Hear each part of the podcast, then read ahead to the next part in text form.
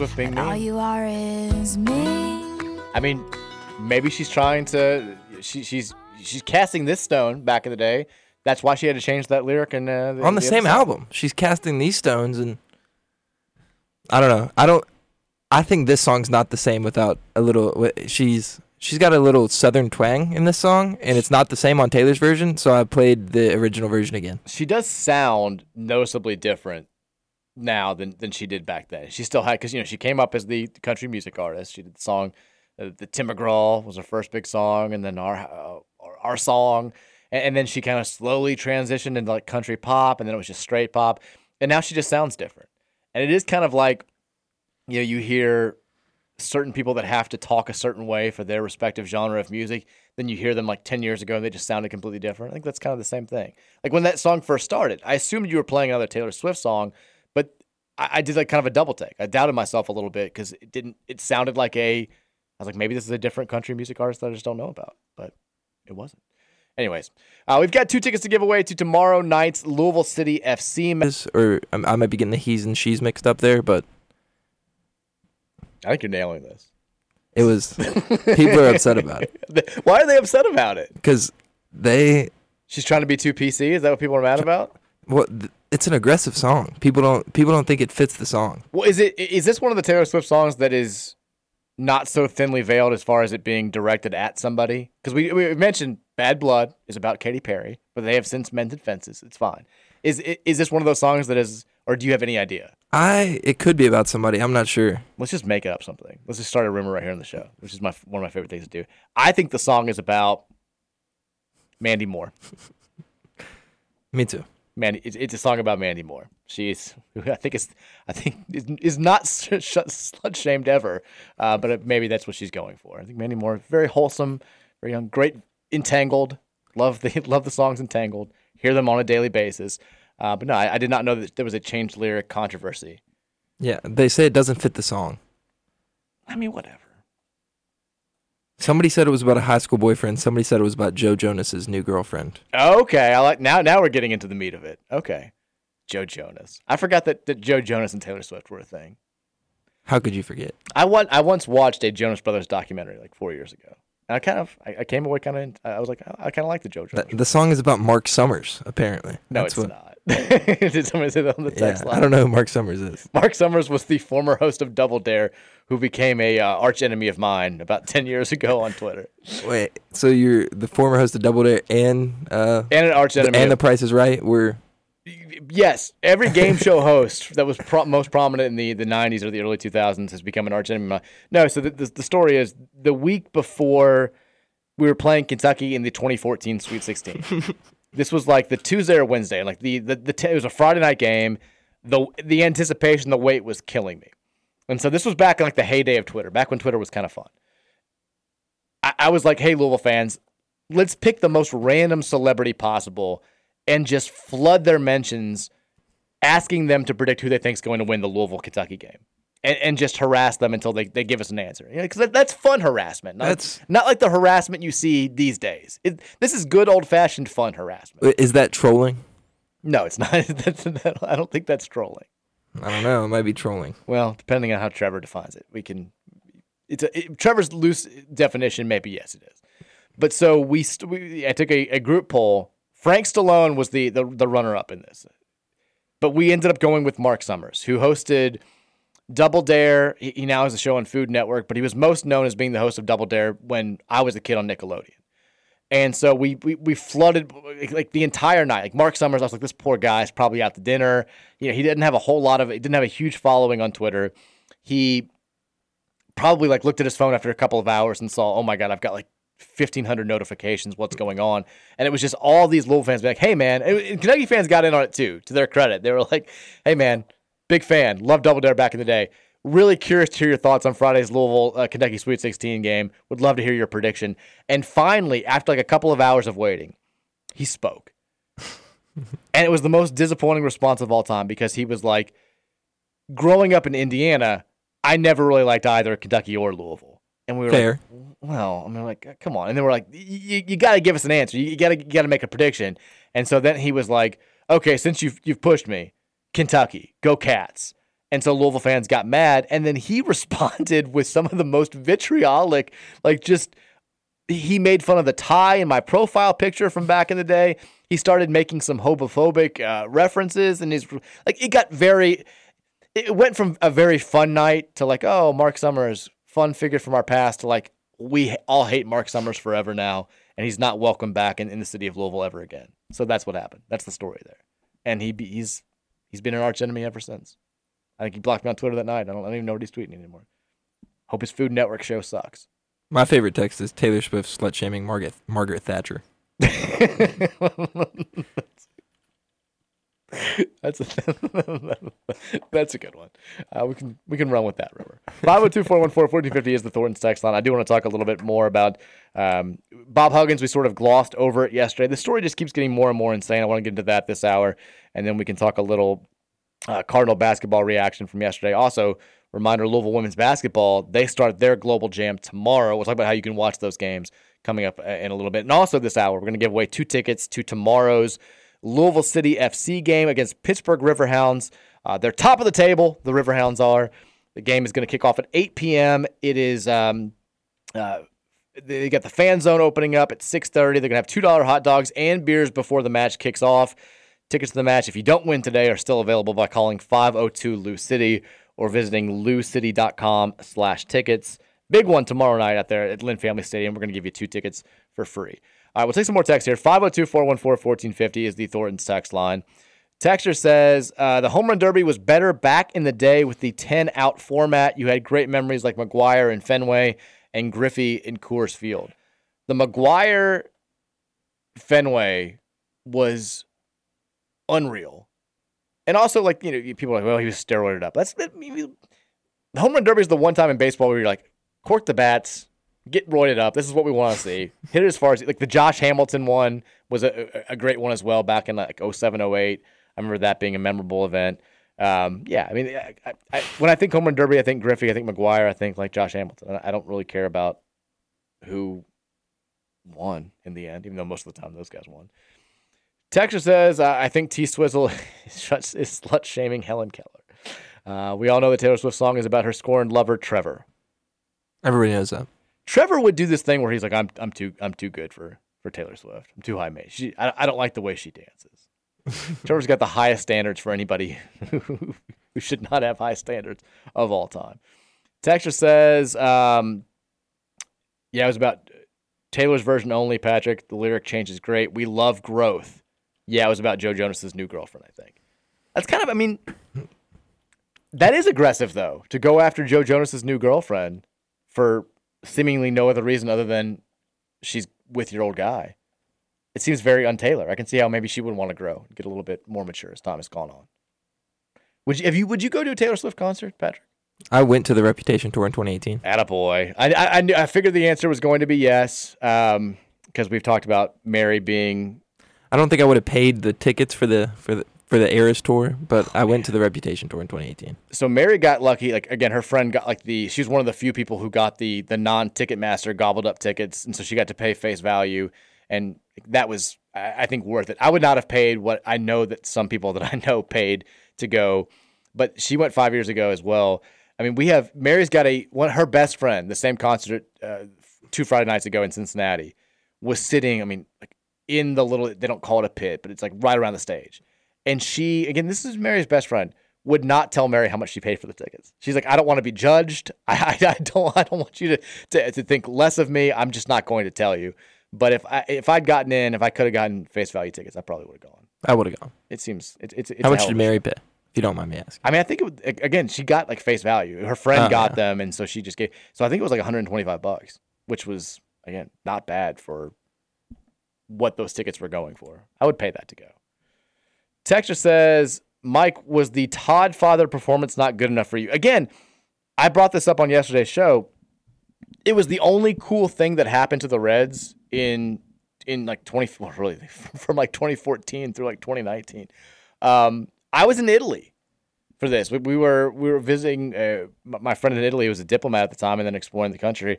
And I actually just got a, like my phone today had like the memory. It's like eight years ago today. I was like, wow, that was that was a good time. Not that I don't enjoy being here in Jeffersonville, Indiana, with, with young Patrick Ryan, but being on the, the the beaches in the Mediterranean in Italy was a, a slight upgrade. But so I had to. This is a five hour time difference. I was watching on a crappy stream at like 1.30 in the morning. And I don't think I, I even made it to the end. I just woke up with like a million texts from my friends about how cool it was. It was like the coolest thing that happened to the Reds that year. Todd Frazier winning it at, at Great American Ballpark. But I feel like I didn't really get to embrace it because I was I, I was overseas. I watched that, and I watched the the U.S. Women's National Team in the World Cup, which is also coming up now. Beat it was, it was the year they beat Japan like eight to nothing in the finals. I had to stream that on my computer too, which was not ideal. Text says, "Is there a scarier fan group than Swifties?" Did you see her like?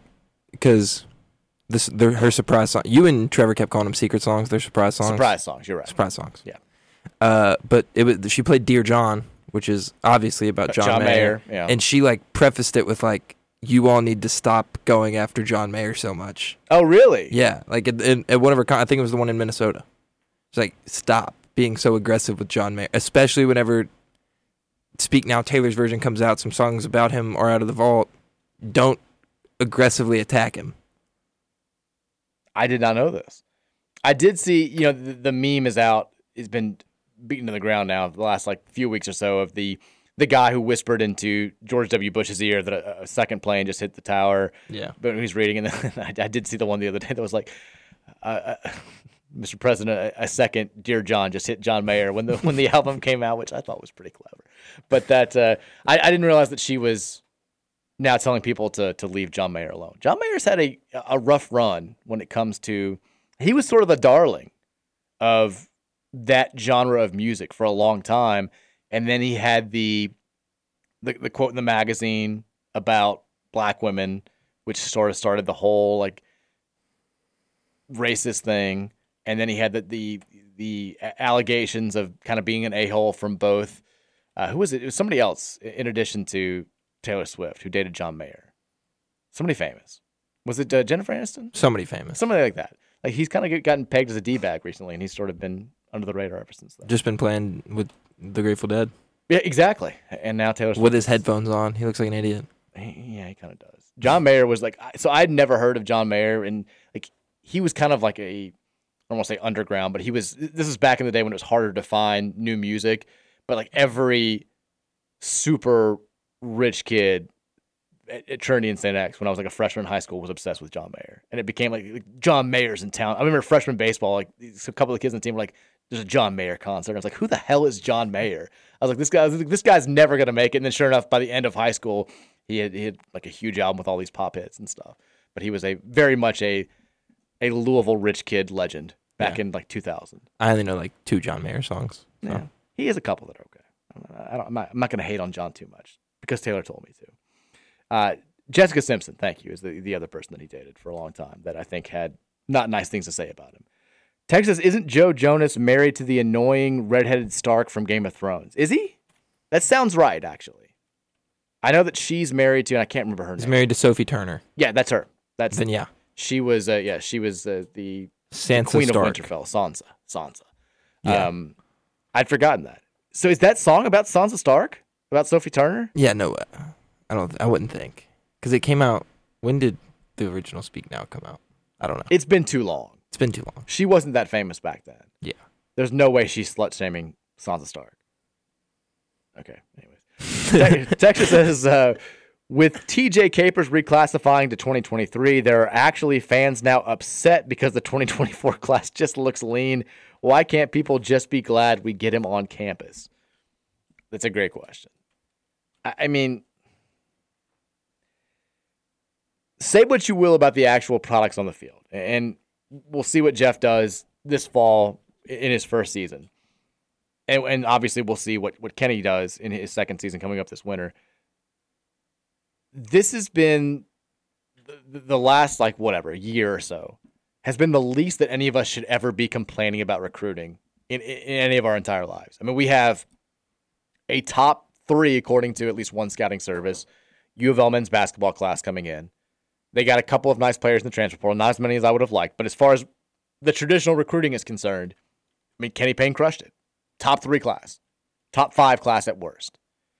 Football, had one of the highest. Eh, you didn't get a couple of the big names that you had committed for a few months, and that's understandable given the fact that you had a coaching change. You still managed to reel in one of the highest rated recruiting classes in the history of the program and one of the best classes in the ACC.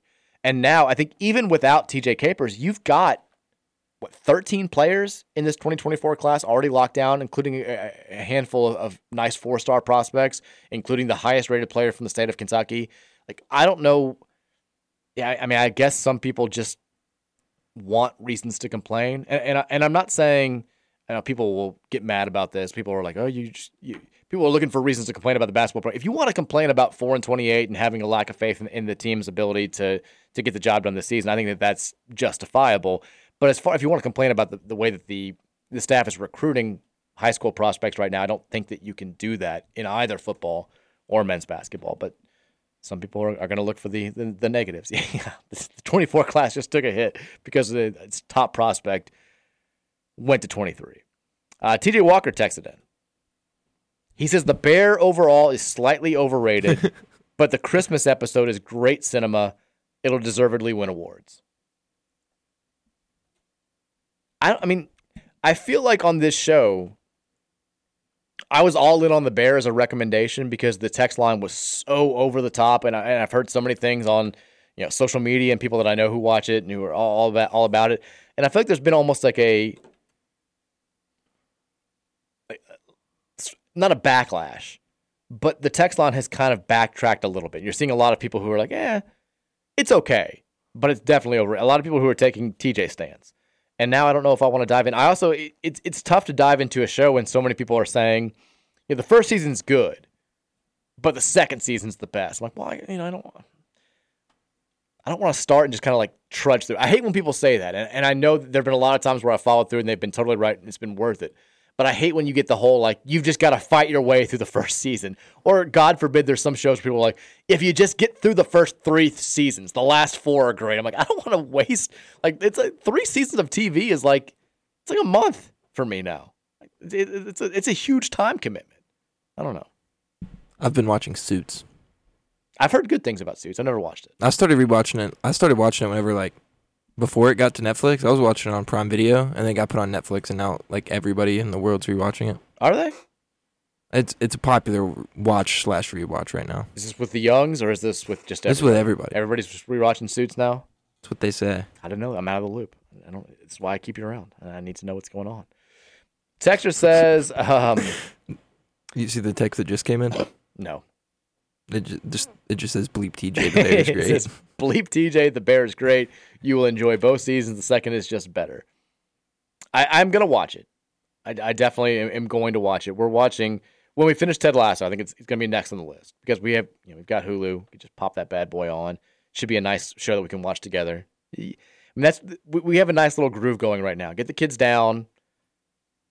Be done with that around 9 p.m. Get at least an episode of Lasso in. I think we can move on to something else. We got through. I mean, we got through two uh, the whole se- series of Veep. I'm pretty proud of us. We're, we're Woo! it's getting better. Text us the people who say the bear is overrated are wrong. See, now we're getting it's backlash to the backlash, and now I feel like I'm back into like just wanting to watch it. Texas says she played a super annoying character very well, but I still hate Sansa for being so annoying. She, I mean, Sansa was the odd character in Game of Thrones where, she, I mean, God, she was so annoying in the first couple of seasons because, and it- she was supposed to be. She was, she was supposed to be a hated character. She was the spoiled, entitled, and then she got, she went through so much that you felt it was impossible not to feel sympathy for her. I thought she played that well. And then at the end, she kind of got annoying again. You were like, I don't care how much torture you went through from seasons two through five. I kind of want you to die. She, yeah, I think Sophie Turner's a good actress.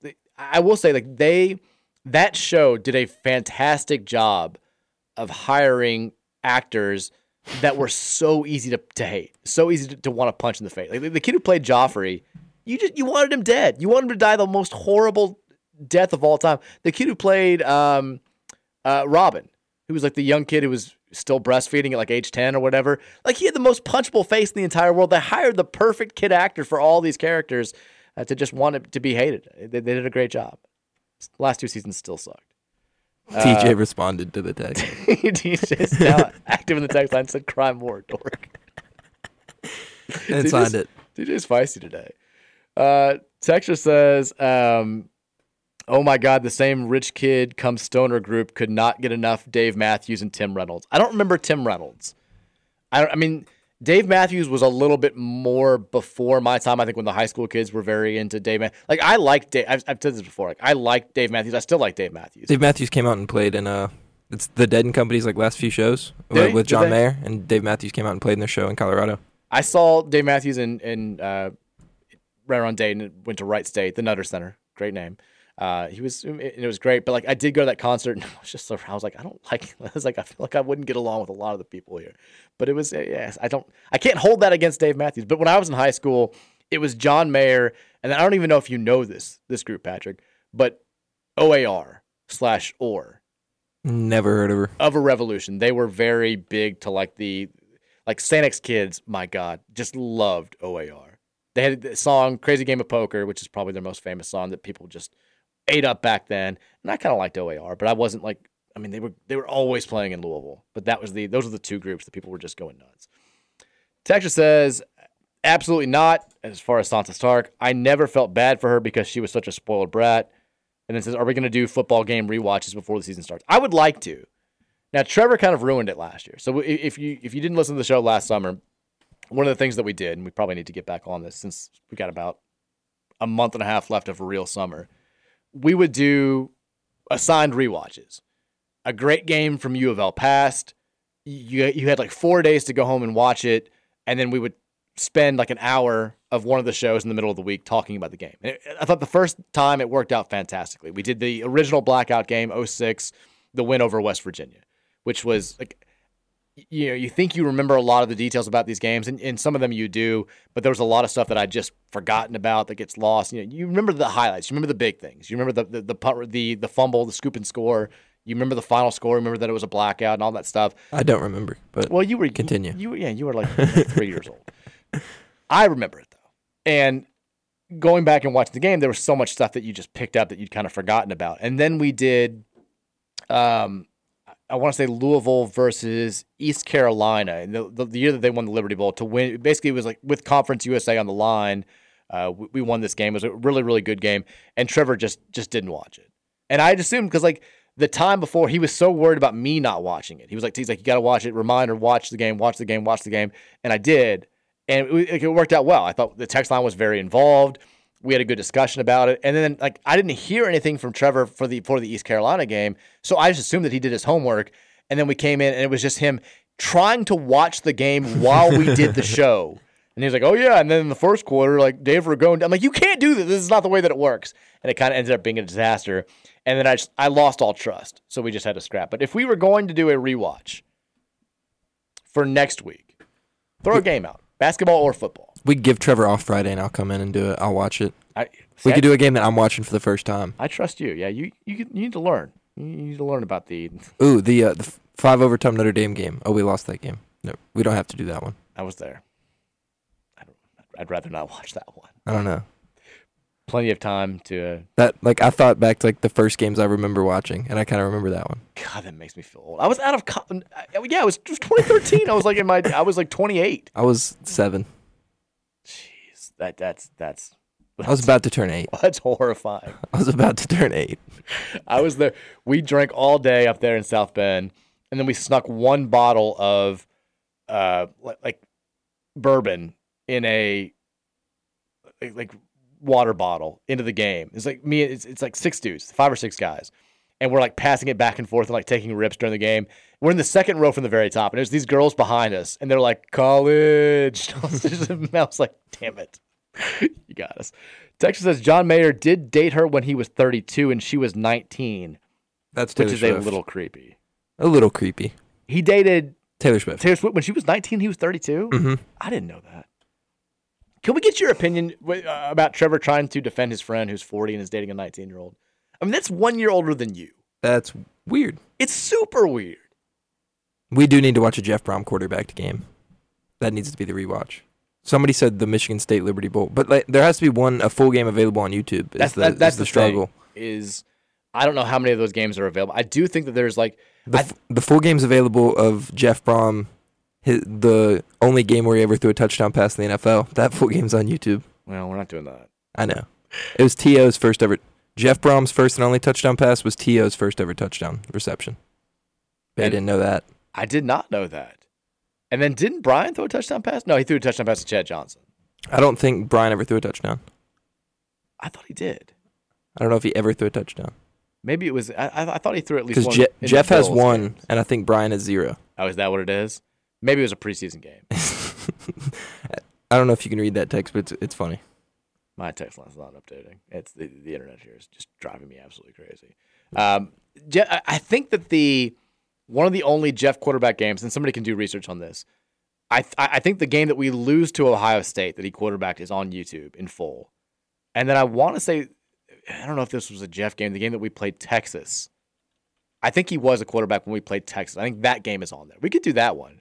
We just destroyed him uh, because we, we yeah we, we beat the Blue Bad. I would like to rewatch the Michigan State game because that's a game that I remember. I feel like that those two teams, the the the Fiesta Bowl team and the the Liberty Bowl team, are the first two teams that, like made me fall in love with Cardinal football. Like I Louisville basketball, I was all about before, but I mean I was seven for the Fiesta Bowl and like nine. I remember being in third grade for the Liberty Bowl team, and I remember watching. I got a Liberty Fiesta Bowl T-shirt. well, that's that's worth it. I remember watching the Liberty Bowl. Like I, I remember watching the game, but I can't. I mean, the, details escape me. The Fiesta Bowl game, even then, like I, I just remember the the touchdown pass where the guy runs into the the, Yeah. the goalpost. Jeff Brohm. That Jeff didn't start that game, but Alabama's only touchdown was a Jeff Brohm pick six.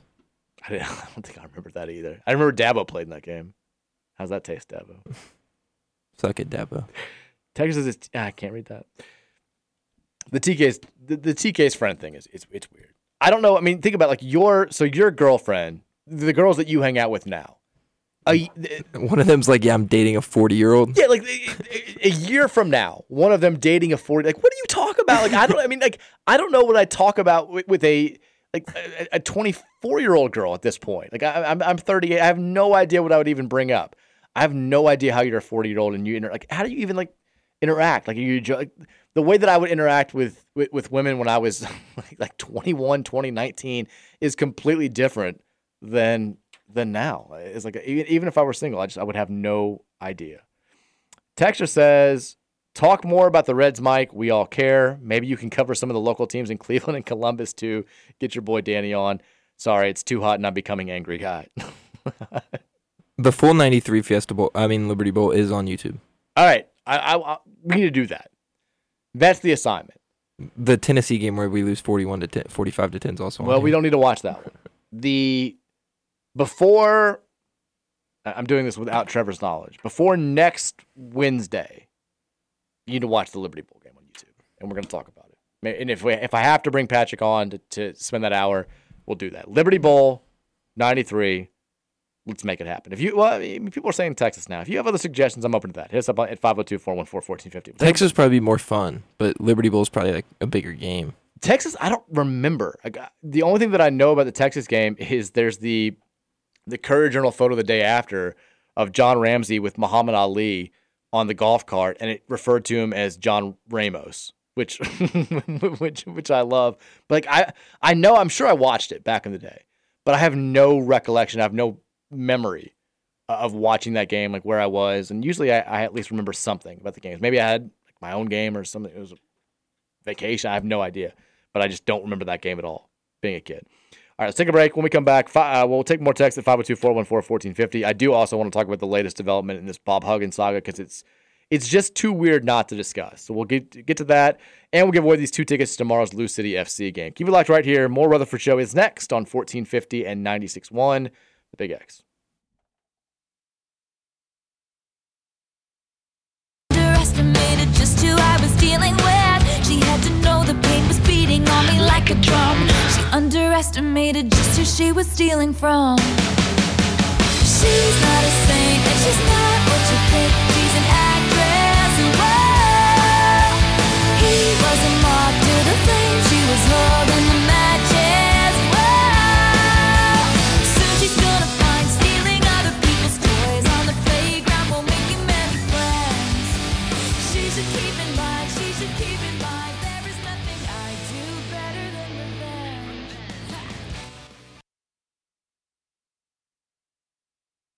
at Lynn Family Stadium. Energy's unmatched there on summer nights. Grab a few friends, the family, head to the fan zone. It's going to open at 6:30 p.m. They've got $2 hot dogs and beers before the match kicks off. You won't find a better deal than that. And then cheer on the boys in purple for would be a very very large victory. Two tickets are going to give away. First person to correctly answer the question that we're about to ask on the Thornton's text line are going to win these tickets. The text line again 502 414 1450. How many home runs did Vladimir Guerrero Jr.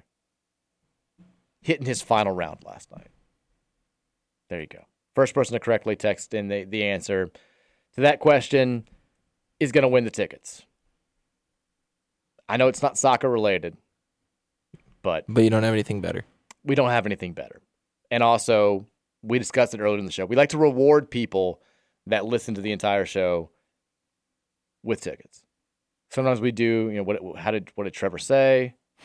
Sometimes we do references to things that were said on shows in the week past. I'm trying to see if somebody's answering this correctly. They have not yet.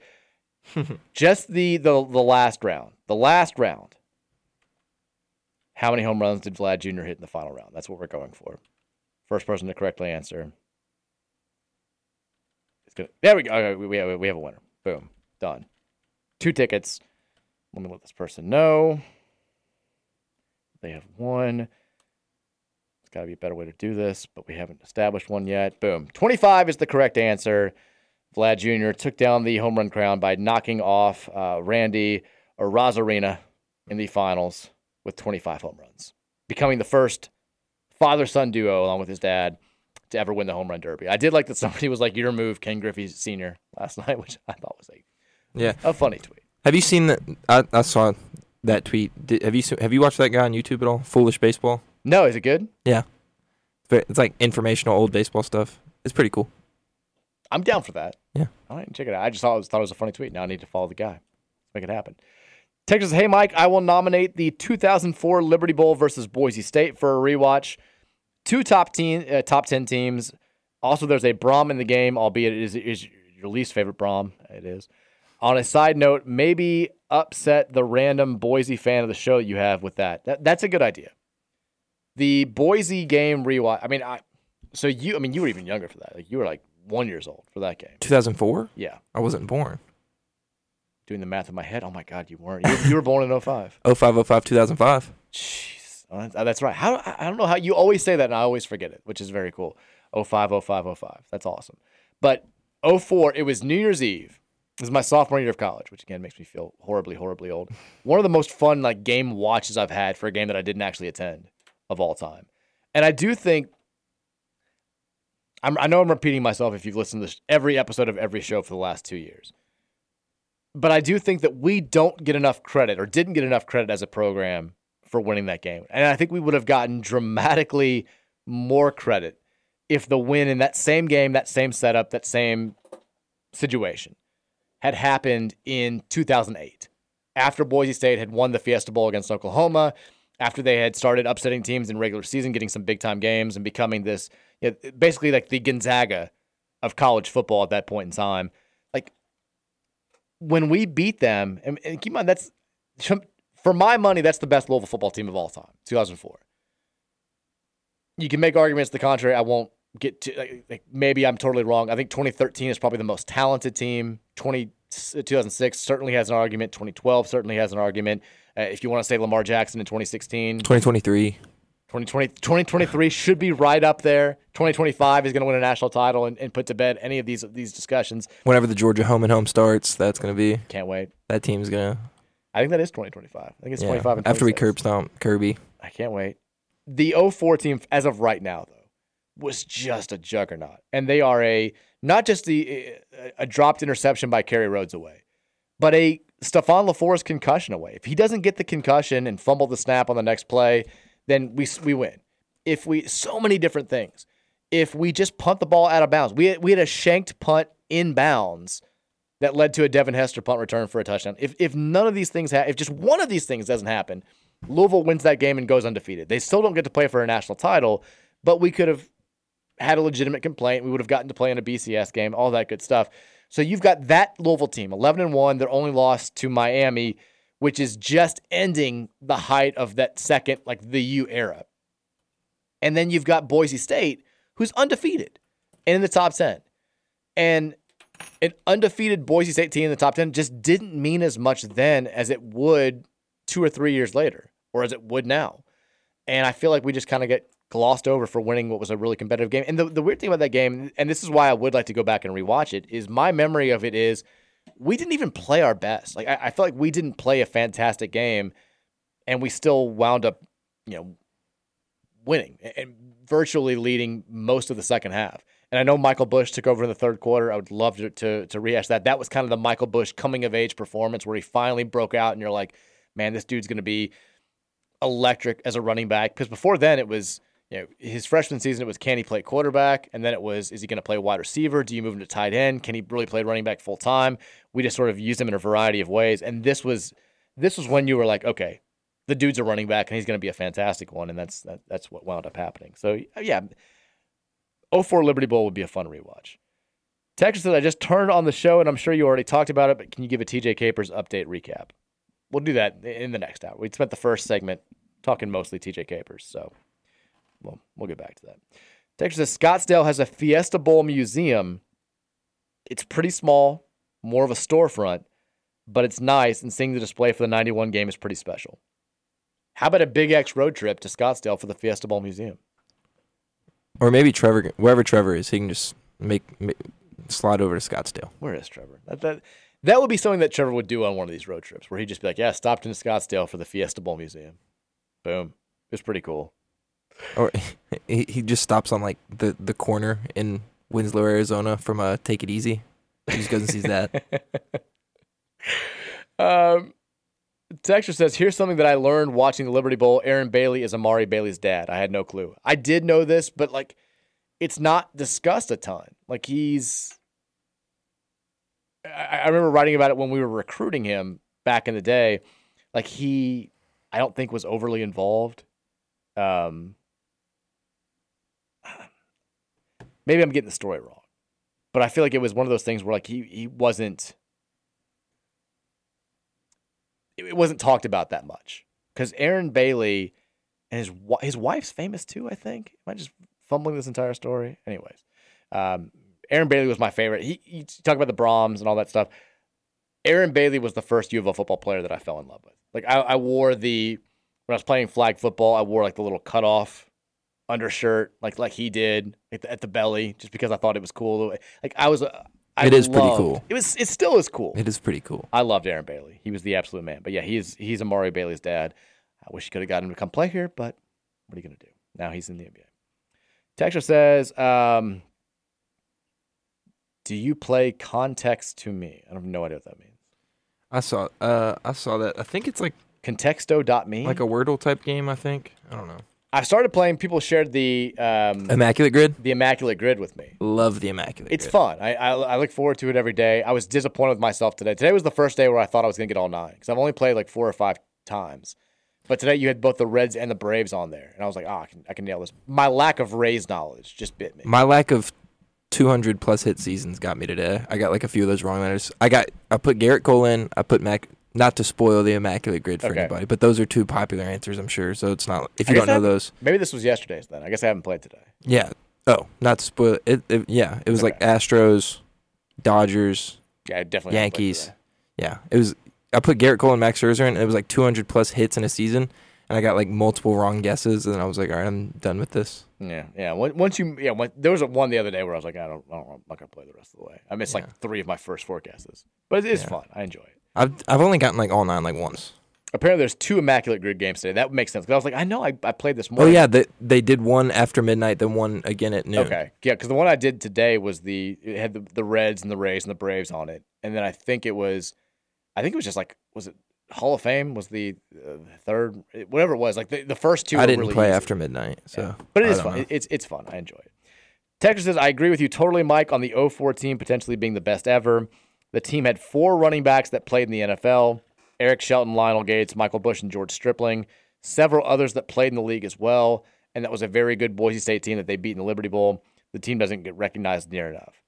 I mean, I think, I mean, up up until, and I'm not just doing this because Brian Brohm is my arch enemy, but up until Teddy came, I would always argue that Stefan LeFors was the best quarterback we had. I mean, he just, I've never, I've never followed a U of L quarterback who just saw the field the way that he did, who always seemed to make the play. You, you, it's easy to watch from the stands or watch the, from from home and be like, you can just see certain things watching the game. You're like, oh, keep it on, on a, a third and three. There's like there's a lane right there. It's a lot more difficult to to recognize all that stuff when you're playing quarterback. And he always seemed to just do what you wanted him to do. He always made the play that you needed to be play to be made in that situation. He was fantastic, and he was so accurate. He was you know, so athletic and just so tough. He was he was awesome, and he handled the situation with Brian coming in and getting you know at least a series every single game. I thought so well, and this is this is the guy who was the reigning Conference USA Offensive Player of the Year as a junior in 2003, and he comes back to school, and his head coach is like, "This freshman's also going to play," and imagine that in this day and age. Do what would have transferred. Like, like, any quarterback in that situation right now would be like, no, I'm, I'm gone. I'm, I'm a conference player of the year. We're going to be really good. I, am not splitting time with a freshman. That's ridiculous. And he handled it so well, and he wound up winning. I think uh, I think he wound up being first team All CUSA, and Brian was the CUSA Freshman of the Year. It was just a those marriages so rarely work, and that one was fantastic. And it wouldn't have worked if everybody involved hadn't been mature enough to make it happen. I guess maybe including Bobby Petrino, which maybe mature is not the right word. Texas Aaron Bailey was my guy back in the day as well. It was he was he was so cool. Jack, you see, Jack Payton just got drafted. did he good? Three thirty to the Giants. I'm surprised he went that low. Me Um, too. and, and we can we can use that as a nice segue to talk about. I did want to bring up the fact that we had um, three different U of L players drafted on day two of the draft uh, yesterday. Christian Knapczyk went to the Cleveland Guardians in the fifth round. Tate Kuehner, uh, relief pitcher, went to the Brewers in the seventh round, and then Ryan Hawks, who was the Friday starter for most of last year, went to the Mariners in the eighth round. Now, I thought that Jack Payton was going to be the first U of L player drafted. There was a lot of talk about, especially considering how well U of L catchers have done moving on to the professional ranks. I mean, obviously you've got Will Smith, you've got uh, Henry Davis just. Henry Davis being the number one pick, who now is. I think he's still is he playing mostly left field for them? I'm not sure. I think He hit a home run the other day. did he? Yeah, he hit his first career home run the other day. I know he was playing a little bit of outfield for the Pirates. He'll eventually, I think, go back to being their everyday catcher. But like Louisville's had a great run of success with catchers going on and playing professionally, and Jack Payton seems to be the next up. He always seemed to me like their best prospect this past season. But yeah, not hearing his name called on the second day was a surprise to me. But now, you say that again. Where's where'd he go? Uh, San Francisco, round eleven, pick three thirty. West Coast Cardinals, man. They just they, they love it out there. He now becomes the 103rd U of L baseball player to hear his name called in the MLB draft since Dan McDonnell took over the program in 2007, which He is wild. he joins Logan Wyatt in that farm system. He's he's at San Francisco. Logan Wyatt raking right now. I love the um the th- there's an account that keeps up with all the it's like cards in the pros. Yeah. It keeps up with all the baseball just the baseball players, which I think is is fantastic. It's because I wouldn't see that stuff elsewhere. And that person, whoever that is, you do a fantastic job. I'm giving all sorts of shout outs today. The Dead Stock Visuals guy is fantastic. The Louisville Baseball alumni guy on Twitter is fantastic as well. You guys keep doing what you're doing. We love you. Uh, Texter says, again, 502 414 1450. Texter says, TK travels across the country to an Arby's. He makes a pit stop at the Fiesta Bowl Museum and then complains that it's too small and not smoker friendly. Well, that would be his. This, the not smoker friendly complaints are my. He's like, hey, they just treat me like I'm a leper. When I'm, I'm like, yeah, people, you can't smoke in most places anymore. It's 2023. Well, we're not too far away from being able to smoke weed anywhere, so there that. That- he's got that going for him. I mean, yeah, he, there's, there's a give and a take here, Trevor. He he's in this purgatory of not being able to smoke anything indoors wherever he wants. This is worse than Nazi Germany. Texture says, uh, I was front row 50 yard line behind our bench at the 04 Liberty Bowl. Most fun I've ever had at a game. I just remember, What's the most fun you've ever had at a game? oh, that's a great question. Like foot, just football. Football and basketball. Ba- I mean, 2013 national championship is hard to beat for, Yeah, for basketball. sure. I feel like that's all like a cheat answer. If we're talking just football, I mean, the Florida State game in 2016 may have been just eh, the, the most fun. But even then, I was, we sort of have forgotten the narrative going into that game was Florida State, not just against us, but specifically against us, had made all these crazy comebacks. They, you know, we, we had them beat in 2014. We had them dead to rights. They made a huge comeback. Um, you know, th- th- I think two weeks before in their season opener against Ole Miss, they'd made a gigantic comeback to win. So I remember it being 35 to 10 at halftime, I believe. And I was like, I'm not, I'm, I'm still not confident. Like I, won't- I won't be. It wasn't until the punt return touchdown by Jaire that made it 42 to 10 where I was like, okay, I, feel pretty good. If they win this, then hats off to them. If they're going to overcome a 32 point second half deficit, but like I, after that, it was just full on blowout party. I- got very drunk. It was fantastic. It was that was that was maybe the most fun. That and then the uh, for Louisville football. But I've spent a good amount of time at Purdue the last few years. I was on the field for the Ohio State upset. That's probably my overall answer. That'd be a good time. Yeah. I can imagine that being a good time. Yeah. So, but Louisville football is definitely either that one or the the. I was at the Wake Forest game last year. That was pretty good time. Did you storm? Yeah, I did. I've never stormed a field. I I was I stormed I stormed the field after the after that Florida State game you're talking about. I was like 11 years old. Did people storm after that? I don't even remember it. It was like a small storm. It Was it? wasn't. Okay. It was kind of like the Wake Forest one. I remember. Um, I was out there though. With I, remember, I have a picture with Traveon Samuel. oh, I, I do. Now I'm like I, 11 years old, like almost taller than him. I vaguely remember. We uh we spent the end of that game, humble brag, with uh with Tom Jurich and the U of L, like the, the, the luminaries up there at the, at the very end of the game. So which was also very cool, and just kept drinking up there, which was fun. Um, so I, I, I vaguely remember the field storm. I wasn't at the. I couldn't get tickets to the West Virginia game in 06, which sucked. And then I wasn't at the Wake Forest game last year, so I've never I've never stormed. I'd like to. That Wake Forest game was uh during during that third quarter. I was at the uh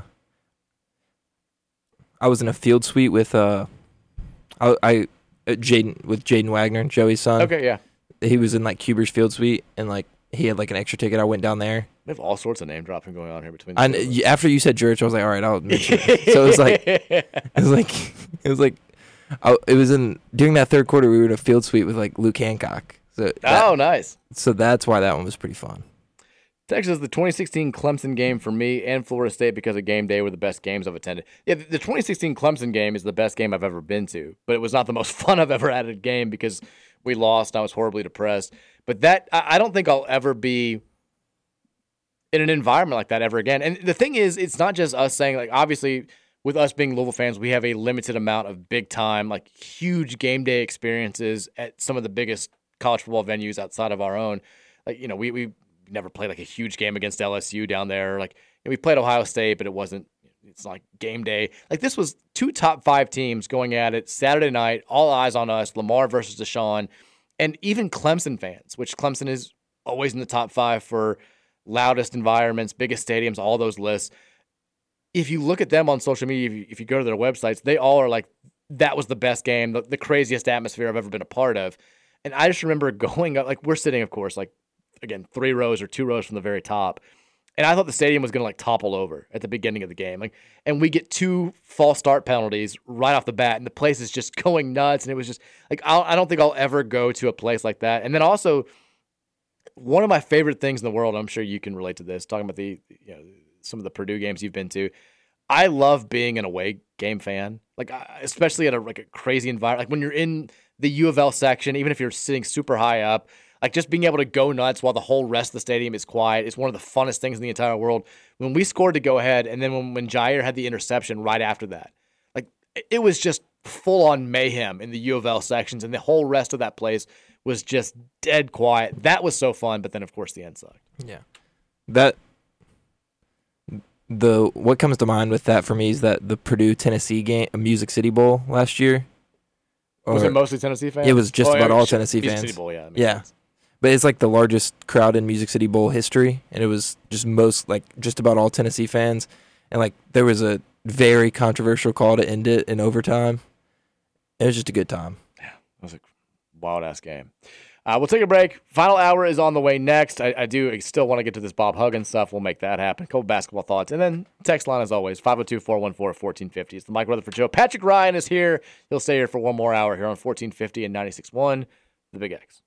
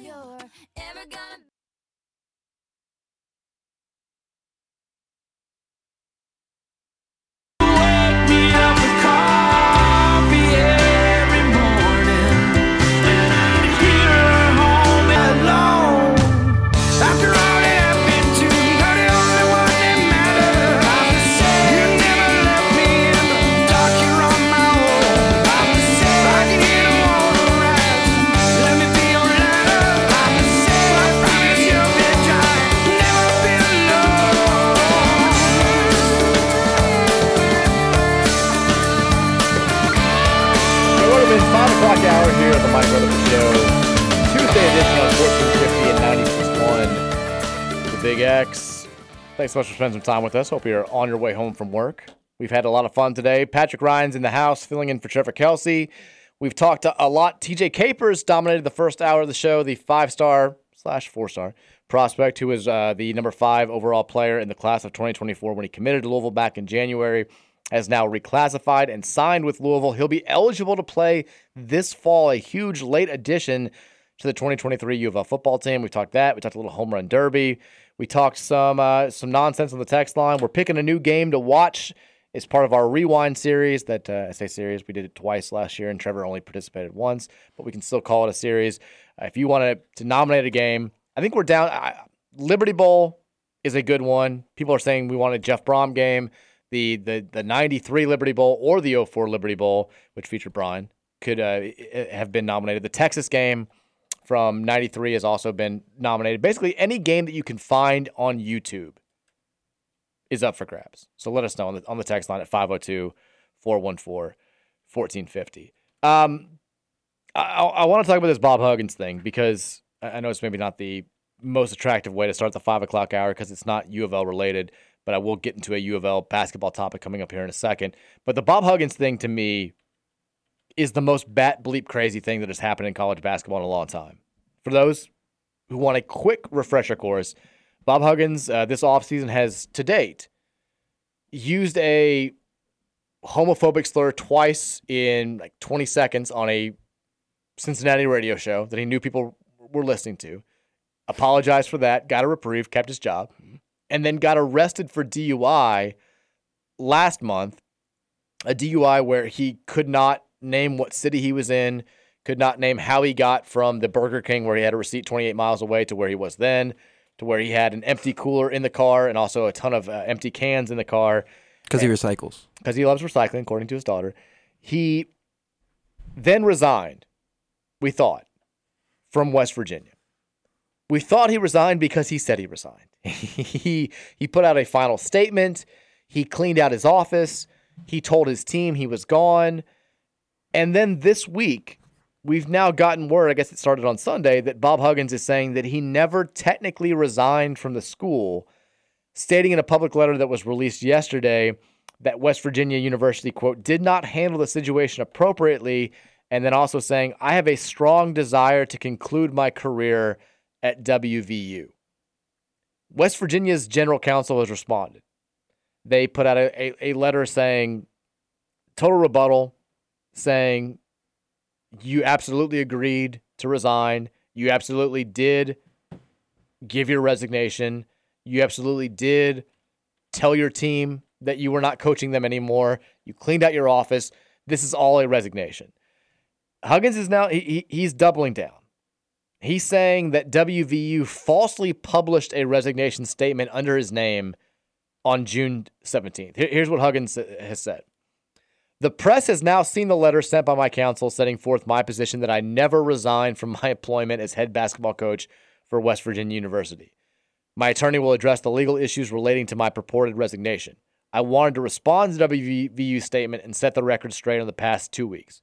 Initially, let me say I'm truly sorry, blah, blah, blah, blah, blah. Uh, I will not make another mistake again. I voluntarily checked into a world class rehabilitation center, and I intend to remain in the center until I'm clear to return to my active coaching duties. I'm employed by WVU pursuant to an employment agreement. I never submitted the notice required under the employment agreement to voluntarily resign. I let WVU know, know that I was seeking rehabilitation. However, WVU was not willing to speak with me about the Pittsburgh event, nor to provide me time to obtain counsel to review my employment agreement. I met with my players on June 17th, and I let them know the truth that I did not know what would happen to me, but that if I was not their coach, I was hoping that I would be replaced by a coach that I recommended to WVU. Most importantly, whether I was staying or not, I was encouraging the players to stay at WVU. My players come first, and they needed to hear my support for WVU directly from me. Now that I have obtained counsel to review the employment agreement and I've seen WVU's comment about my status, it's clear that WVU did not handle the situation appropriately. More importantly, the basketball program is in need, and I have a strong desire to conclude my career as head basketball coach for the program I love. I hope to meet with WVU in the near future to resolve the situation.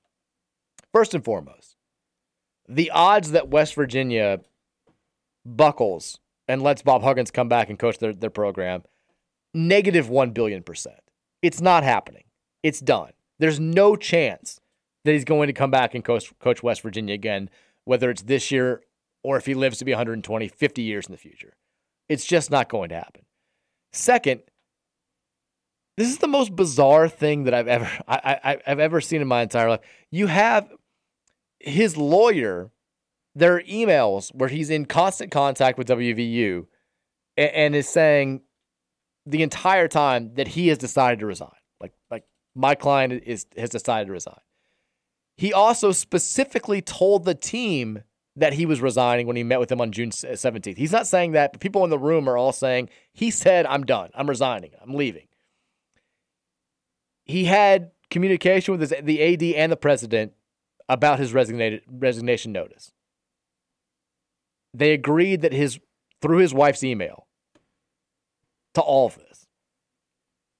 At no point during this whole thing, according to, to WVU, did Huggins indicate that he had changed his mind about a resignation. On an eight minute phone call on June 17th, after meeting with the team, he told WVU's associate athletic director that he was resigning. He cleaned out his office on June 18th under the conditions uh, and impression that he was done coaching West Virginia. I mean, if you're feeling hazy about your future, if you're saying to your team, I might come back and coach you again, we have to see how this whole thing plays out, you don't clean out your office. The guy very clearly was done. And I don't, I mean, I, I don't get how this is even a thing at this point. If ever there's been a coach in the last 10 years who's deserved to be fired for cause because of off the court stuff, it's it's it's Bob Huggins, or at least he's top five. I mean, there's been some some player abuse stuff. Uh, I guess Rutgers was pretty bad back in the day under Mike Rice, but this is near the top. I'm shocked that he survived the first thing. The second thing would have been something that you could have justifiably fired him for if there had been no preceding off the court issues. But this is a man who's had alcohol issues before, had the DUI, uh, I think 16 years before, has had been open about his issues with this, has had now a very public incident just a couple of months before this one. I just don't get how he feels like he has a leg to stand on. I guess if there's no morality clause in his contract with West Virginia, which is possible, he's a guy he holds a lot of power. I'm sure he had some some leverage when he signed his last deal. Maybe there's you know, something like you can't fire me for cause. Like, like you know, we all, all know about the Rick Pitino morality clause from back in the day. But I just don't get how you feel like you can go through the entire process of resigning and then be like, whoops, never happened. It's a strange, strange thing. It's going to tarnish his legacy, I think, even more. And this is a man who's one of the all time winningest coaches in college basketball history. He's a guy who I think, and this is one of my favorite what ifs. If Kenyon Martin doesn't break his leg in March of 2000, that Cincinnati team was the best team in the country. They were poised, I think, to win a national championship. And you wonder how differently his career may have gone if he had been a national championship winning coach as opposed to in the conversation for greatest coach all time to never win a national title. Maybe he doesn't feel the need to, maybe some of the off the court stuff doesn't happen. Maybe he gets more of a pass. Maybe he feels like he has more of a legacy to uphold. At the end of the day, he's going to be remembered primarily for I think his off the court stuff almost as much, if not more, than his on the court. act. And that I hate that as somebody who did kind of a 180 on, on Huggy Bear over the years. I he clearly he was the villain of all villains to me growing up as a Louisville basketball fan in the 90s. I hated Kentucky, always had, but Cincinnati was the scarier team for a lot of those years before the like the 96 run with UK he had dudes that were just straight badasses and they just came in here and just kicked our ass and intimidated us and he was he was mean. He was he wore the villain hat proudly. He loved being the villain and i grew up just despising him. And then he goes to to kansas state for the year and then west virginia and he becomes kind of this this funny personality and, and this guy that proves himself as a real x's and o guy adapts to his roster becomes a chameleon has great quotes speaks his mind and is funny in doing so. And now to have it end like this after he had sort of rehabilitated his image, I I hate it. But he's not helping himself here. Patrick Ryan, have you ever heard of anything stranger than this? This is a it, it, it- I mean he resigned. He's gone. And if he's not, he should have been fired. And yet he's still being here like I want to coach this team. It's it's not going to well, I don't know what he's trying to prove at this point. Yeah. It's it's terrible. it's weird. Have they named have they said who's gonna be the head coach this year? The interim is the is a guy that they promoted from in house, uh, whose name, one of the assistants they they've promoted as the interim coach for this year. I, I guess it was too late in the game to go out there and hire somebody else. Um, I, I would assume that they will hire somebody new next. Now you do run the risk of. I, I- don't want to say falling victim or being put in an awkward situation, but let's say that they overachieved this year, which probably you know they, they lost a number of players. They they don't seem to be in a position of power. But let's say they overachieve to the point where they are Sweet 16 good, one of the better teams in the Big 12. All of a sudden, you get pressure to keep this guy, i.e., Rodney Terry at Texas last year. And maybe that winds up being a good thing. Or maybe you wind up missing out on somebody who's a much better, much more proven head coach that you could have hired if there hadn't been pressure to keep the guy who did so well in his interim year. It, it always presents an awkward situation. It reminds me of the, speaking of West Virginia, the, the guy who, when Rich Rodriguez left, the old guy, Bill, I can't remember his name. Um, he coached the team in their their bowl game, their BCS game, and right after, you get Pat White, Steve Slaton, all these guys. Bill Stewart was his name. All these guys, they're like hire Coach Stu, hire Coach Stu, and the fan base is hire Coach Stu, hire Coach Stu.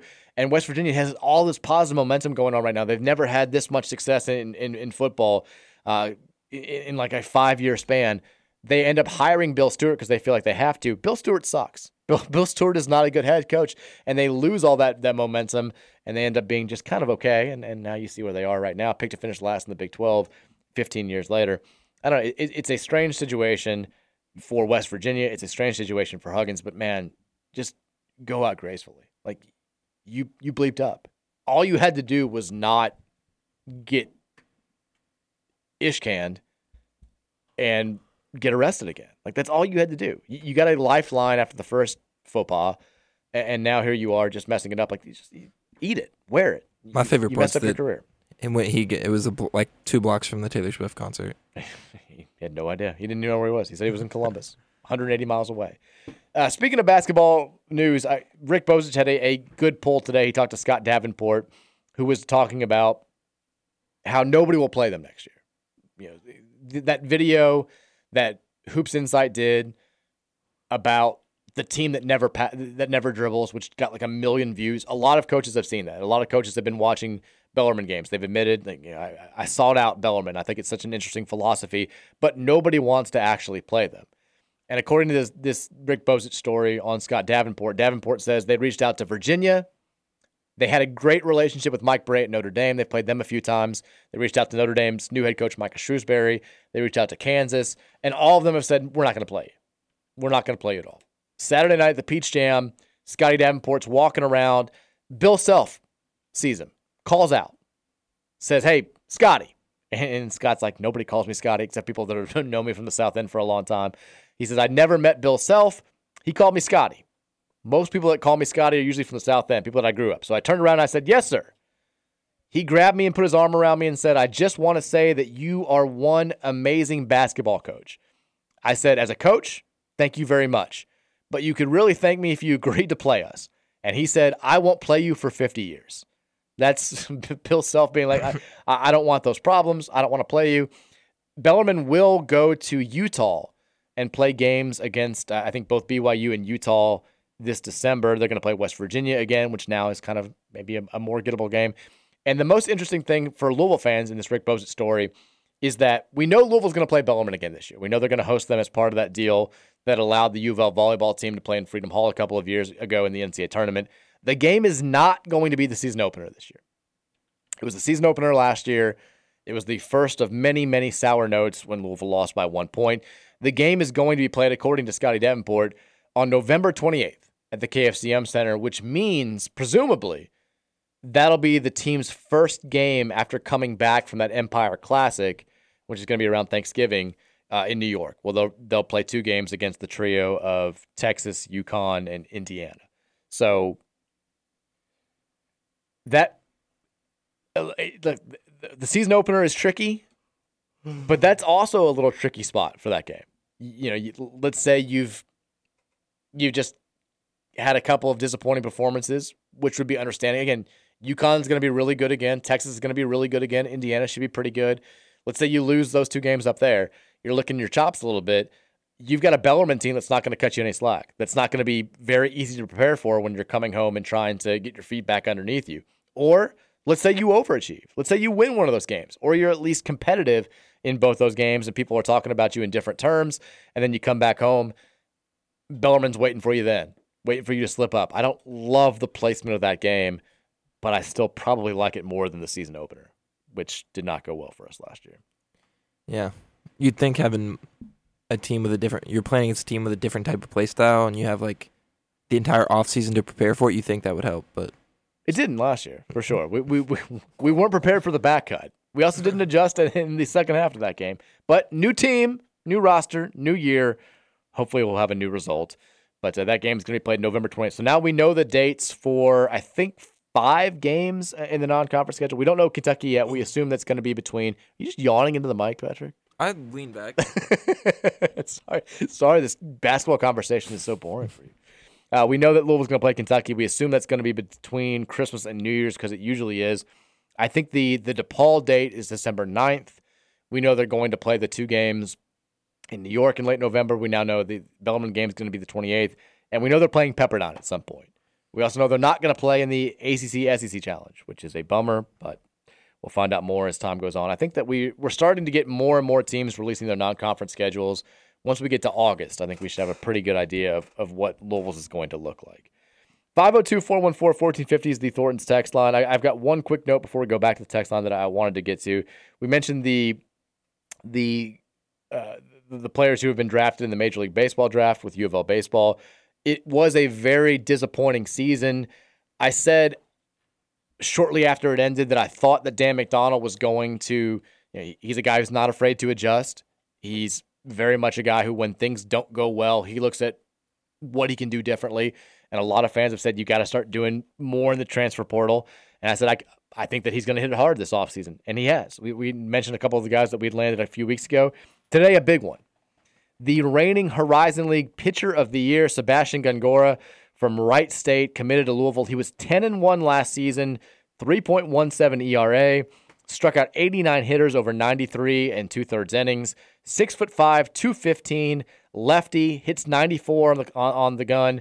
Uh, he's got a great changeup, nice slider, throws primarily three pitches. This is a big time ad for next season. U of L starting pitching last year was wildly inconsistent. Really, it's been pretty inconsistent for the last two years. They just overcame it a couple of years ago with their offense. But uh, Sebastian Gongora, big time get, one of the best players, pitchers available in the transfer portal. He's a Cardinal. That is reason for celebration. Dan McDonnell, not afraid to adjust, not afraid to get it done. I'm not expecting Louisville to be down for long. I thought they'd be very good this past year. I was wrong. I think they'll be much better next year. Could be wrong again. Don't think I'm going to be. McDonnell's proven it time and time again. He ain't missing the tournament three years in a row. It's just not going to happen. All right, 502 414 1450. We'll take a couple of texts here and then we can get to the. Oh, we'll take our last break and come back and, and look ahead to the the night that will be in sports, which is basically just the Major League Baseball All Star game. Texas says, Come on, guys. Say what you want about John Mayer. His Gravity album is a banger. I said that there are a few John Mayer songs that I genuinely like, that I think are good. Even recently, he had that uh, uh, song One Night, which I thought was very good. I enjoyed it. It's very catchy. I like his free falling cover. I don't think I've heard it. He does a he does a pretty good one. Comfortable's a sad song. Neon's Neon is a banger. They did play Neon at that Zac Brown band concert that ended up breaking up afterwards. Text says, uh, college and OAR go hand in hand. Patrick, we'll see you soon. No, You might. no. They might still be of a revolution in college. You'll probably, you know, they'll be playing at some frat party maybe. I can see it happening. I just heard the world is. I mean, I'm making fun of them. I there are several OAR songs that I really like. Of a revolution, not just a clever name. Texas OAR live uh, 34th and 8th is still a top album, and then everything after has been trash. There you go. Texture says, What I remember about the Boise State game, I watched it with my uncle who went to LSU, and the rumors were that Petrino was going to take that job, and we played terrible in the first half. I remember, so it, it's hard to keep, it's hard to keep all the Petrino rumors in order. I, I lose track of, of of when he was projected to go to Auburn and when he, people thought he was going to go to LSU, but I do remember. I think it was right after that where people like I think the news had come out that he'd taken a meeting with LSU. I know, I know that the Auburn behind closed door stuff was was gross, but I just remember going to a basketball game where the news had just happened, and somebody sitting directly in front of me had this sign that was like, "Hello, 2005, goodbye, Petrino. We don't need you," or something like that. And it was crazy how quickly that shit like eh, like people were ready for him to be gone after the the Auburn flirtation and the LSU flirtation.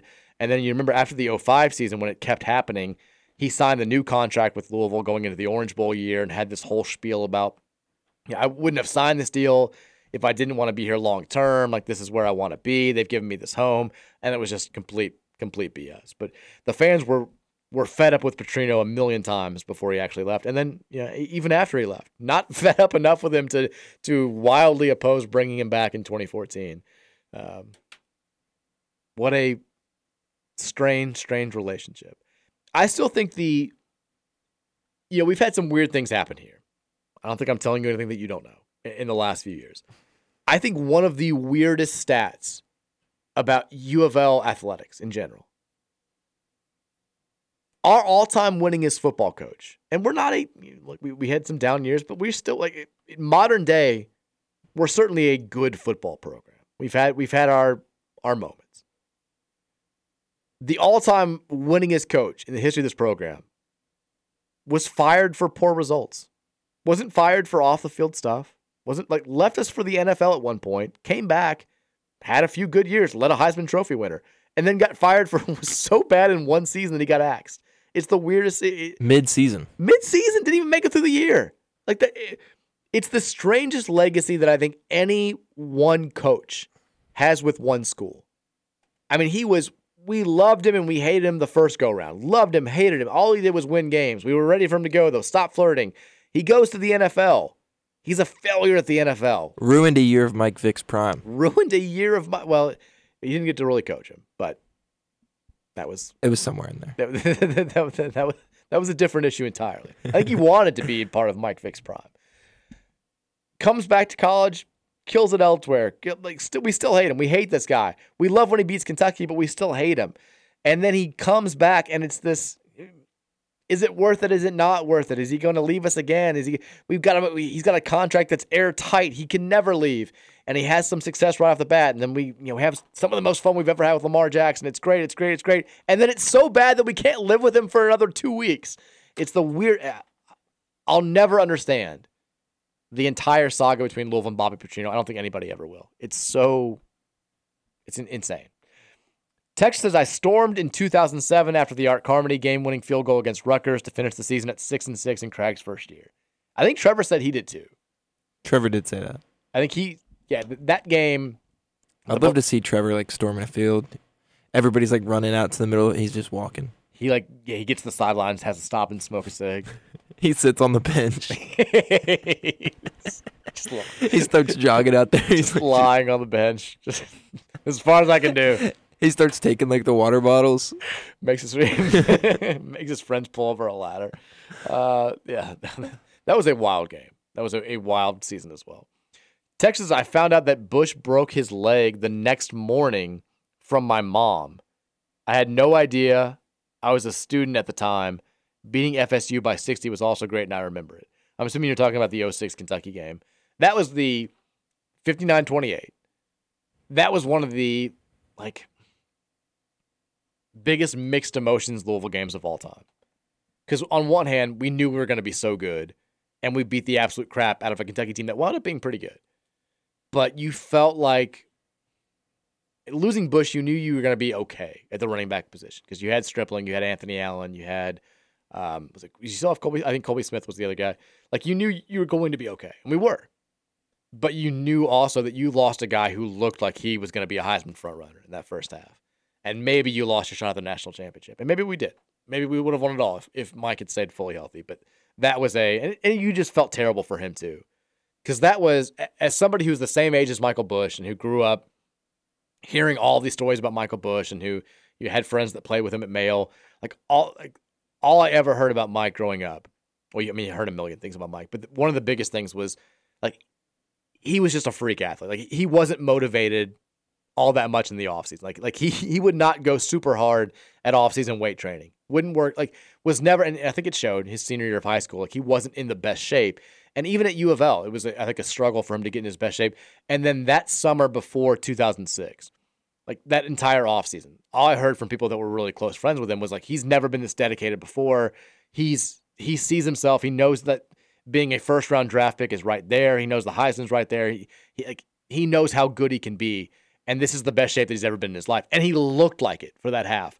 And then to see him put in all that work and have it go away with one tackle was just it was brutal. And it was, it was tough to feel really really good after that game, even though we just beat UK by 31.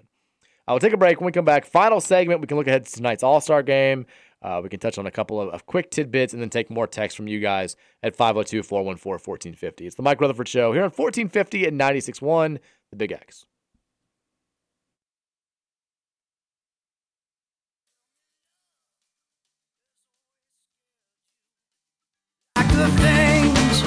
under your bed.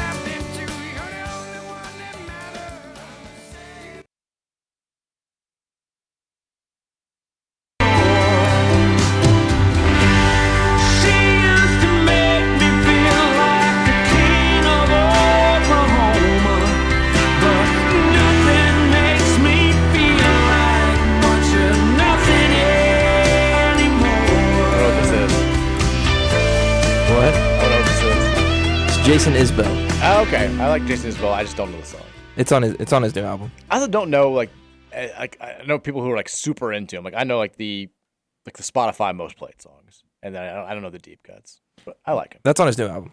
Okay, that's cool. I like Isbell. It sounded a little bit like worship, which I I was like, okay, what's Patrick going for? Although I should say, Virginia is going to vacation Bible school this week, and I was kind of thinking like she was going to come home singing like all these just like praise songs. No, she's still just singing Little Mermaid all the time.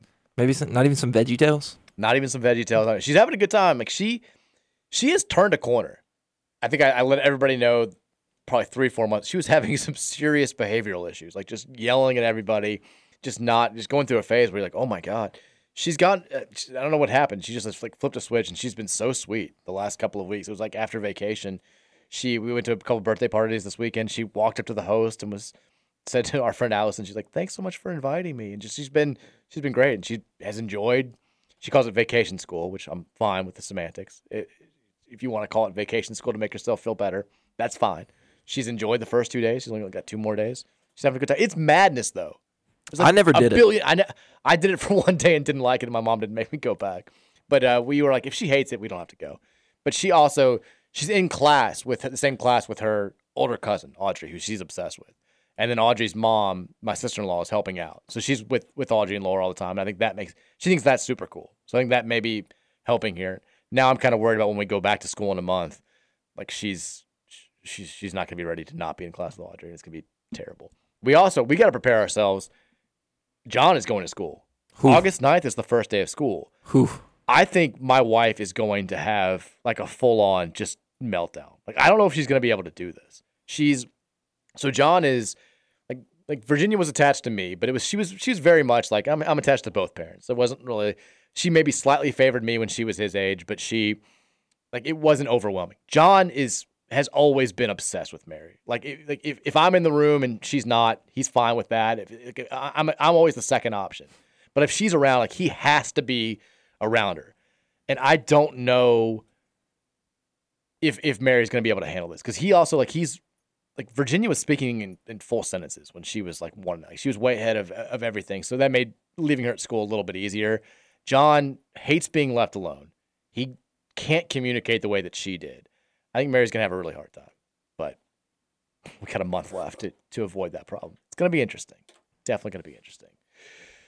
Uh, my, my mom owned the daycares I always went to, so Well, so that's my my mom is the she's the assistant director at the preschool, so we always have Nana's always there, which always helps. That that helped me too. Yeah. Texture says vacation Bible school. What the hell is that? I can't think of anything worse to send your kid to.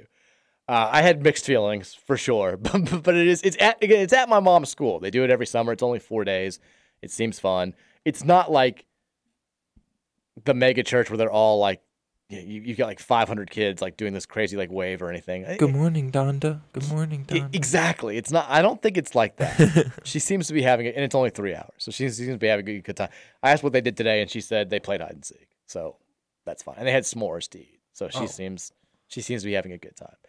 Thornton's text line's 502-414-1450. We'll take uh, text here for about 15 minutes, and then we can look ahead to tonight's All Star game. Although there's not really that much to preview here. God, I'm I'm fiending for the Reds.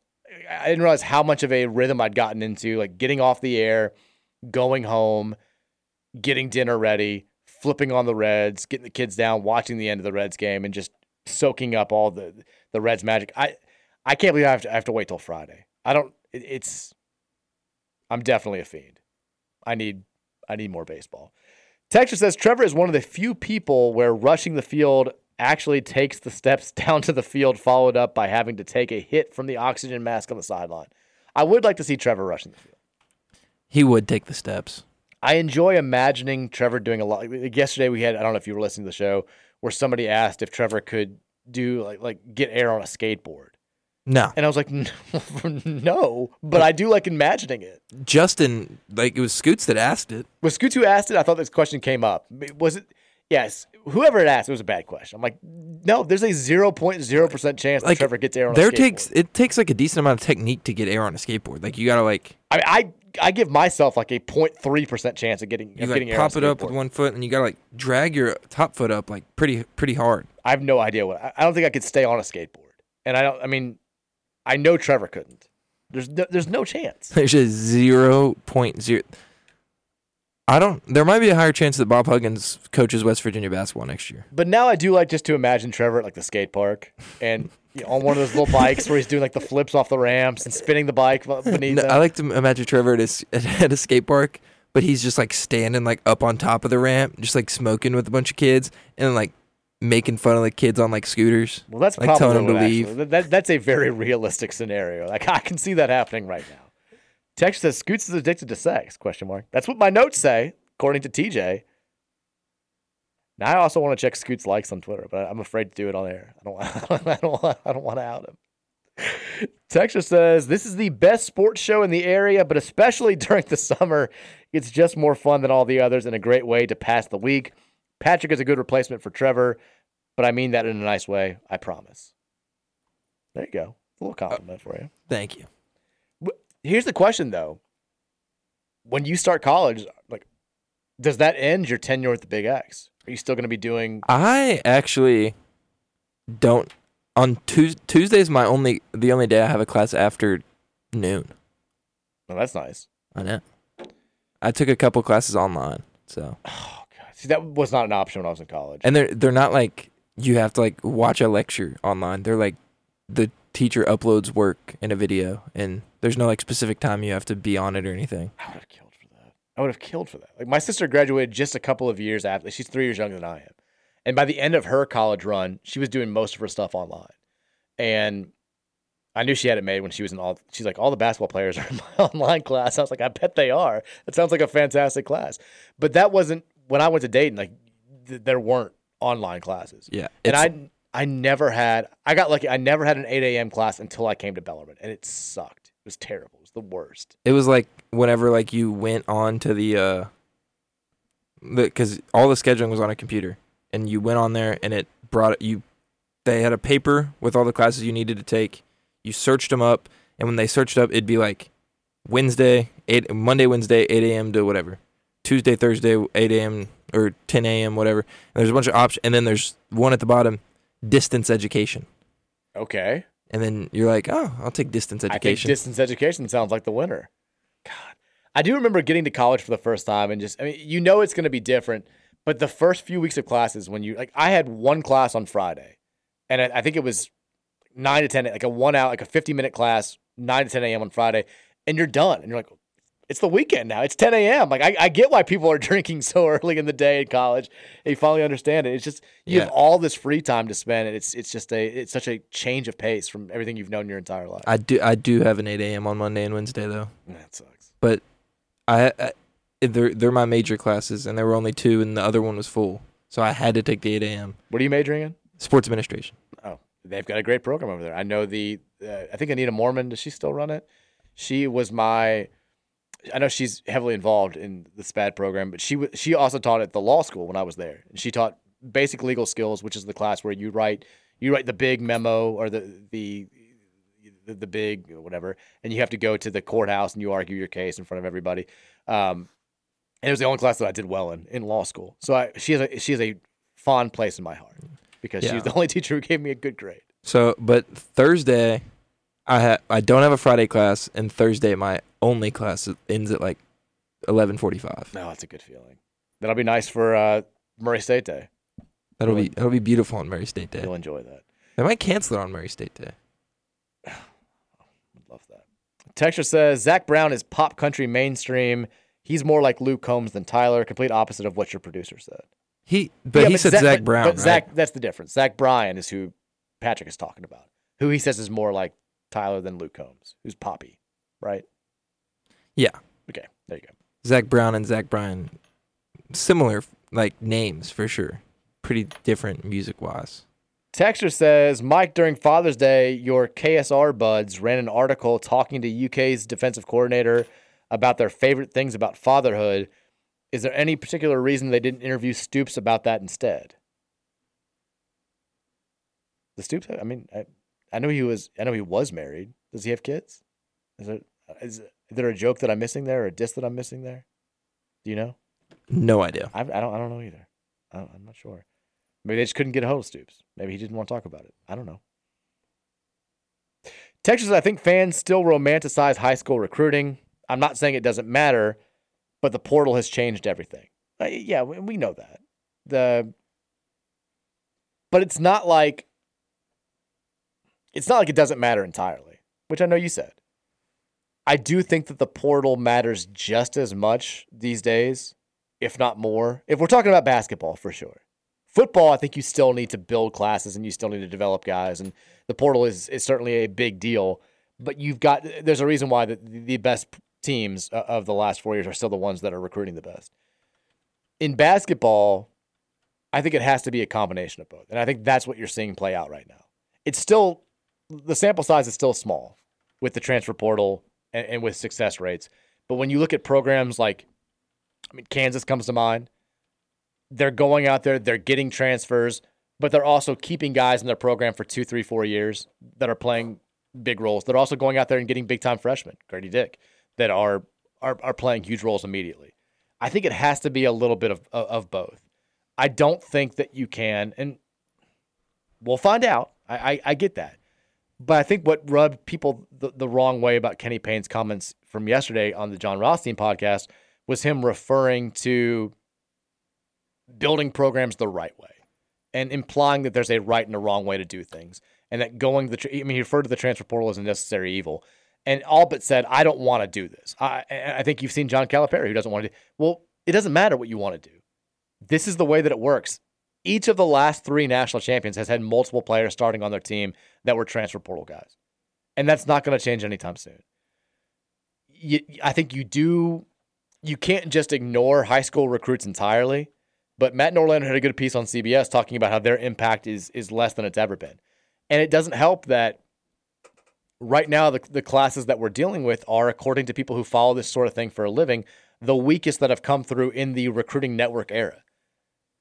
You had Brandon Miller make a huge impact last season. You had a handful of guys that that got better, but for the most part, freshmen just were not making a gigantic impact on college basketball. And maybe that changes and, and it reverts a little bit when not only do you get the stronger classes starting in 2025 coming into the sport, but you get rid of the COVID year.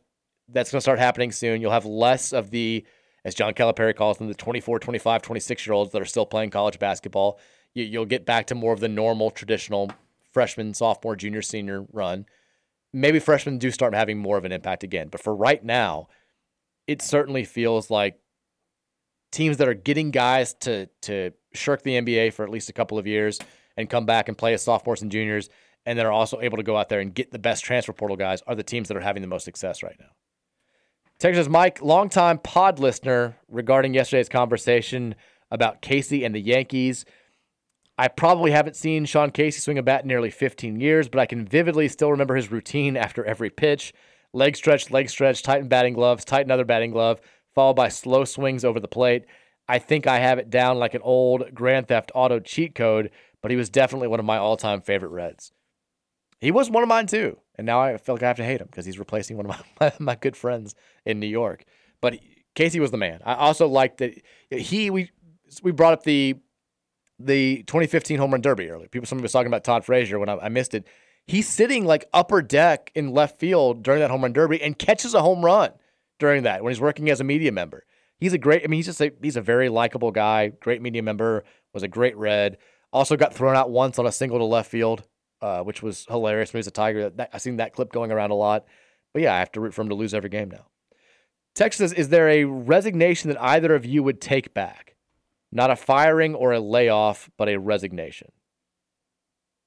I mean, Not off the top of my head. I don't know if that's directed solely at me, but I mean, I, I don't know if you're asking if I regret leaving 93.9, but I mean, hindsight's 2020. I don't know. I mean, it was I, it was the right move at the time for me. I'll say that for sure. Texture says the interesting wrinkle to that tw- 2000 Cincinnati team is if they won that year, it means Michigan State wouldn't have, and that Izzo guy is the guy who's never won one. I, I love bringing that up. I do think it's one of the craziest things of all time. If Cincy, yeah, if Kenyon Martin lands normally in the CUSA tournament, never breaks his leg, and Cincy does win the national title, Tom Izzo is known forever, potentially, as I mean, you think Gonzaga gets a lot of crap now for getting close and never getting over the hump. He would have what eight Final Fours with no national titles? That'd be insane. Like like you know nobody would respect Michigan State basketball. They'd all you know they get to the Final Four and everybody would be like, here we go again. It would be a crazy thing to happen, and instead he wins it in his I think his is either his first or second Final Four in 2000, and then has just you know, swung and missed every year ever since. I think he was in the '99 Final Four, right? Or 99 was Duke, UConn. Um, they may have been. I feel like every year when I can't think of a Final Four like Michigan State it's, it's, is always there. They may have gone back to back years. They had, he had a great run there where he was there just about every year. Um, but he's, I mean, all he's known for, if Cincy does win the title in 2000, is the guy who keeps getting to Final Fours and just can never win them. Uh, let's see. He's been to. Now it's gonna drive me crazy. Now I gotta find that. You're right. 99. He went to the Final Four. Boom. 99, 2000, 2000. He went to three straight Final Fours. Yeah. And then uh, again in 05 with us. 09 when they I got the shirt on. when they beat us.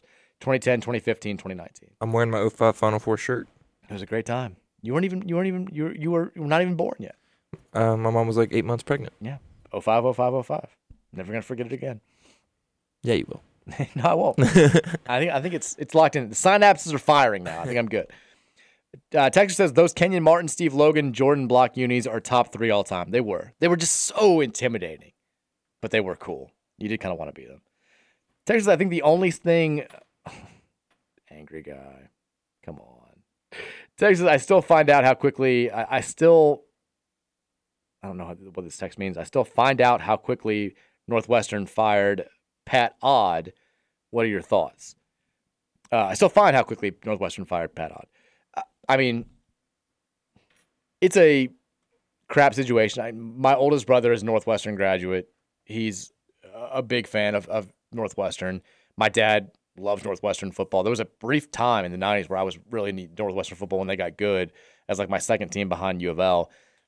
I, I think you kind of you, you had to once you had the stories piling on top of them, them themselves and you had multiple athletes coming out and and revealing more and more gross details i think it came to a, a point where it just it wasn't going to stop and he's like he's the most famous northwestern football player of all time he's the most successful northwestern head coach of all time but it felt like it was you kind of had to do it especially when the second story came out Texas says, I, I need I heard you say that lady's name as quote, I need a Mormon.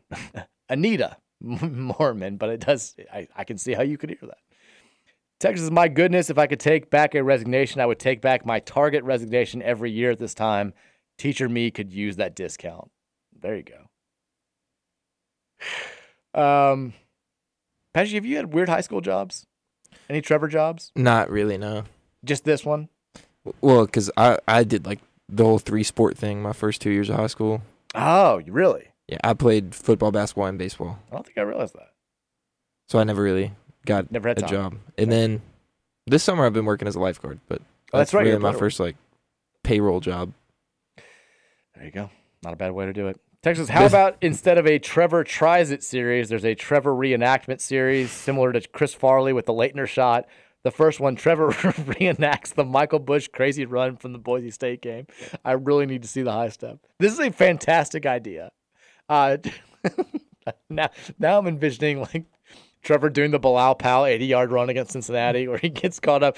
Trevor doing the long run against Clemson. Uh, Trevor doing the spin against Florida State. Uh, Trevor doing the the Kyle Kuric Notre Dame dunk on like a little tyke Oh, skull. I can get my Fisher Price goal. I can bring it in. Uh, the, the the knee into the DePaul defender by Shane Bohannon. Uh, I, I would actually love to see this happen. Trevor doing the four, the Luke Hancock four threes. I mean, it's, a, it's the best idea Texas had in a long time. If we still did text of the day, you would win it. Twenty dollars to a restaurant that no longer exists. Congratulations, we're gonna make that happen. uh, we've got the the, the All Star game is happening tonight. Patrick, do you have any interest whatsoever in the All Star game? Uh, not even a little. Not even a little. Uh, maybe I'll check w- the score. Well, you you won't watch? You'll check the score. I don't know if I'll even check the score. I I'll flip it on at some point. Yeah, I'll probably flip it on. at some Here's point. exactly what's gonna happen. I'm gonna get done putting John to sleep. I'll get done before Mary gets done putting Virginia to sleep. I'll come out in the span of like 20 minutes that I have by myself. I'll watch the All Star game. Mary will come out and she'll be like, "Do you want to watch Ted Lasso?" And then we'll watch Ted Lasso. And then I'll, if if the All Star game is still going on after we finish watching Ted Lasso, I'll watch that before bed. I'll probably put it on and not pay attention. that's as much attention as I'm willing to pay to the All Star. And, and look, I still like it more than the NBA All Star game. American League looking for their tenth straight win. It's which is nuts. I, I mean, you'd think I I was going to do the the picks here, but you'd think that there wouldn't be that much to like. It doesn't make any sense. I mean, you've got both sides seem to be trying the same. Like the, the leagues are relatively evenly matched. I mean, I guess the, the DH maybe gave the AL an advantage back in the day. I don't know. It's a very strange thing that the AL has been this dominant for this long. Does that continue tonight? Let's make our picks. 93rd edition of the All Star Game, T-Mobile Park in Seattle. It's all going down. Is it on Fox tonight? Uh, I have no idea. I don't. I don't. I don't know. Either. Yes, it's on Fox. I feel like it's always on Fox. It's on Fox. Fox has the coverage. Eight o'clock. Go cheer on your favorite All Star, Patrick Ryan, who wins tonight. The AL. I feel like the look. We, you feel like you're dumb if you go, go against the AL at this point. American League wins it. Let's do it. Yeah. Bam. Zach Gallen starting for the NL on the bump. Make it happen. We got uh, Dusty Baker in the dugout, making it all happen. Uh, enjoy the All Star game tonight if that's your thing. If not, enjoy whatever you're doing this Tuesday night. We're back tomorrow at 3 o'clock. We'll talk to you then. Go Cards. Go NL. Go Alexis Diaz.